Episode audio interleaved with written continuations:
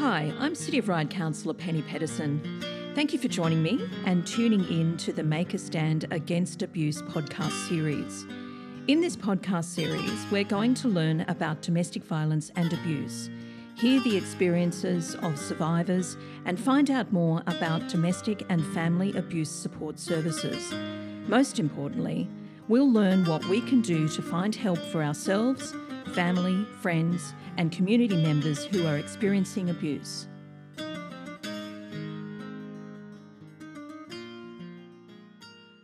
Looking back on it, I was in a kind of fog for years.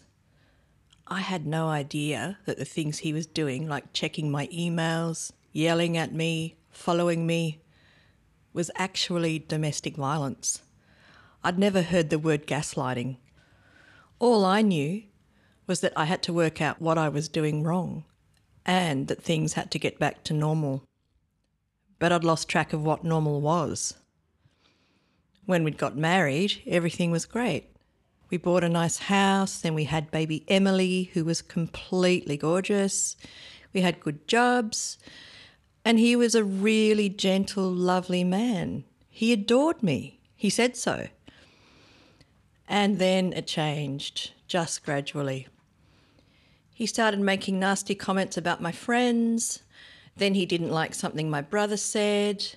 Then he said that none of my family had ever liked him and he was sick of their hypocrisy. He was always the victim. And I felt like I had to fix it. But eventually the problem was me.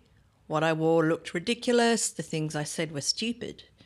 He'd yell things like, How the hell did I end up with you? What fucking use are you? And there was little Emily taking it all in. I wanted to buy new clothes so I'd look nice, but he said, forget it. He said I should stop wasting his money and learn how to sew. It was our money, but the accounts were in his name. Because when we got married, he said, I'll look after all that. And I said, okay, because he adored me, didn't he? So now I had to beg for every cent. I thought, where the hell has my husband gone? I'd ask him, What have I done wrong? He loved how bewildered I was. In the end, it was like we were living in two realities. He was a monster in private, but charming out in public. People said what a great couple we were, and that completely messed me up. So I stopped seeing anyone. It was just easier. Anyway, I realised he checked my emails when I was out because I found some he'd trashed. I found out later I'd been invited to all sorts of things, going back years. I had no idea. I went from being a confident, outgoing person to this kind of shadow. I had no opinion about anything. I couldn't make a single decision. If he'd told me it was night time at 11am, I would have just thought, yeah, okay. My friend Trish knew something was up, but he listened to my phone calls, so I just said everything was fine. That's what I told everyone. Yeah, I'm fine, just a bit tired. I was exhausted.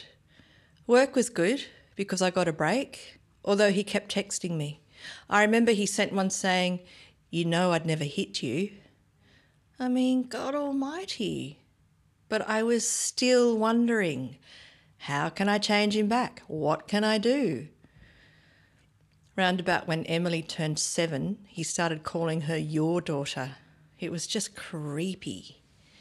He said to me in front of her, I hope your daughter isn't going to be ugly like you. I'd say, Daddy's just joking, sweetheart. Then one Saturday I got home from shopping and he'd asked who I'd been talking to outside Woolies. I said, Are you following me now? Then he whacked me right across the face. Emily burst into tears, and I felt so ashamed because she'd seen it. And it was my fault for provoking him.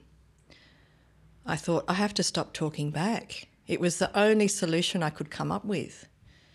Then, when he bought me a necklace, I thought, well, maybe he really is sorry. We had a lovely, peaceful week, Then I had a drink with a workmate. And when I got home, he pinned me against the wall and punched me in the mouth.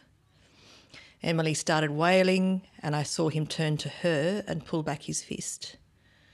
My husband was about to punch our daughter. And that was it. I grabbed her, ran outside, and rang Trish. I could barely speak. Five minutes later, she drove up, and Emily and I piled in. He didn't try and stop us. He had his public image to think about. We got to Trish's, and she sat us down.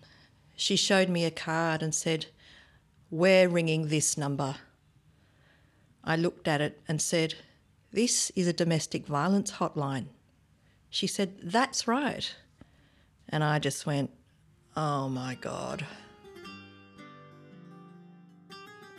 Thank you for listening. I hope we've given you the information you need to seek help and an understanding of abuse and violence so that you can help others.